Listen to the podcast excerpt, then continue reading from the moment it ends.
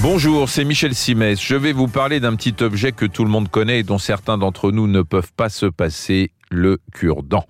Alors, si on m'avait dit un jour que j'en arriverais à évoquer à l'antenne le mode d'emploi du cure-dent, j'aurais eu un peu de mal à le croire et pourtant m'y voilà il faut croire qu'il y a quelque intérêt à le faire parce que me reviennent moult témoignages de personnes qui ont eu de petits accidents.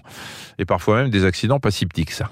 Je passe rapidement dessus, mais je ne voudrais pas taire le cas, il y en a plusieurs dans la littérature médicale, le cas donc de ces personnes qui ont réussi à avaler un cure-dent. Vous imaginez que quand on se retrouve avec ce genre de petits bâtonnets pointus dans l'intestin, on risque l'infection ou la perforation, ou les deux.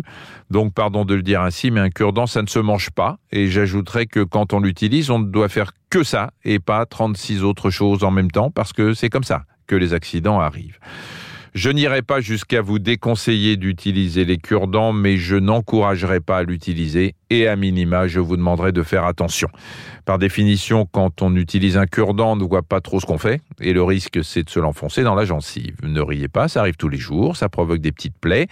Et alors là, je peux vous dire que c'est la porte ouverte à tout un tas d'infections qui se manifestent par la suite sans que l'on fasse nécessairement le rapprochement avec le cure-dent utilisé quelques jours auparavant. Mais le cure-dent, c'est aussi un piège. Vous savez ce qu'on dit du cure-dent? Ça commence par un besoin et ça continue par une envie. Autrement dit, c'est utile pour vous débarrasser du bout de salade qui traîne entre la canine et la prémolaire, mais c'est surtout agréable tellement agréable qu'on ne sait plus s'arrêter. C'est comme ça qu'on peut en arriver à forcer un peu pour passer entre les dents au point d'irriter la gencive et de la faire saigner ou au point d'en briser l'extrémité, de se retrouver avec un petit morceau de bois coincé entre deux dents et dont vous aurez du mal à vous débarrasser.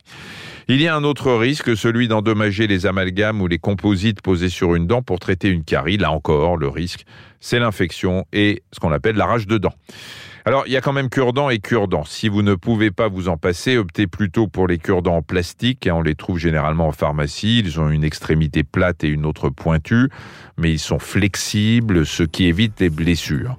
La santé de votre bouche, ne l'oubliez jamais, peut avoir des répercussions partout ailleurs dans l'organisme.